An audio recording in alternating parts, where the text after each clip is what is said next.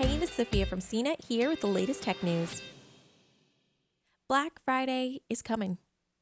Sure, not till the end of November, but you can already hear the hype machine grinding its gears. We know from past experience that certain products and product categories do tend to see major discounts on or around the day after Thanksgiving. Let's take a look at some of the most likely candidates to see discounts.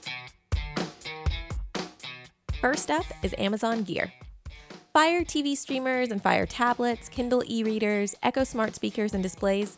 There's no question Amazon will be offering major savings on these and other devices.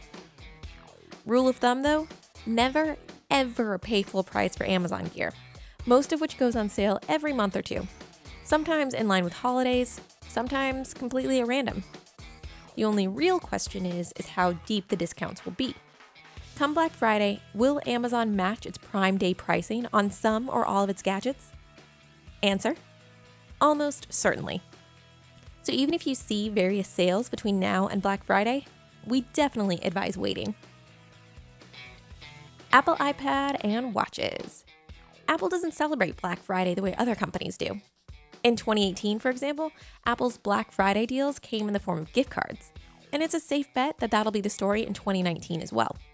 However, 2019 marked an interesting year for Apple, as we frequently saw the Apple Watch Series 3 on sale from stores like Amazon, Best Buy, Walmart for about $199, and the iPad 9.7 for $249. All this is to say, Apple may not discount these items, but many retailers who sell Apple products will. They're already doing it. TVs. Black Friday always brings out the TV deals. This year, we'll be keeping our eyes on LG's OLED models, Vizio's M and P series, and the latest TCL Roku TVs.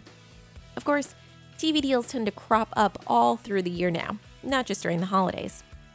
Often, the most unbeatable TV deals of the year happen on Black Friday proper, as retail stores make them a featured part of their doorbuster events. Super low prices designed to get you in the door, but they're usually only available for a limited quantity and for lower end brands and models. That's all well and good if you're willing to get up early and wait in long lines, but there will be plenty of online deals that are nearly as good or better. Finally, video games and game consoles.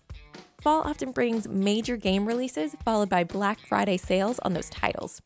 Remember Red Dead Redemption 2 and Marvel Spider Man last year? Any game that debuts at $60 will often see discounts of about $15 to $25 later. Indeed, it's already starting.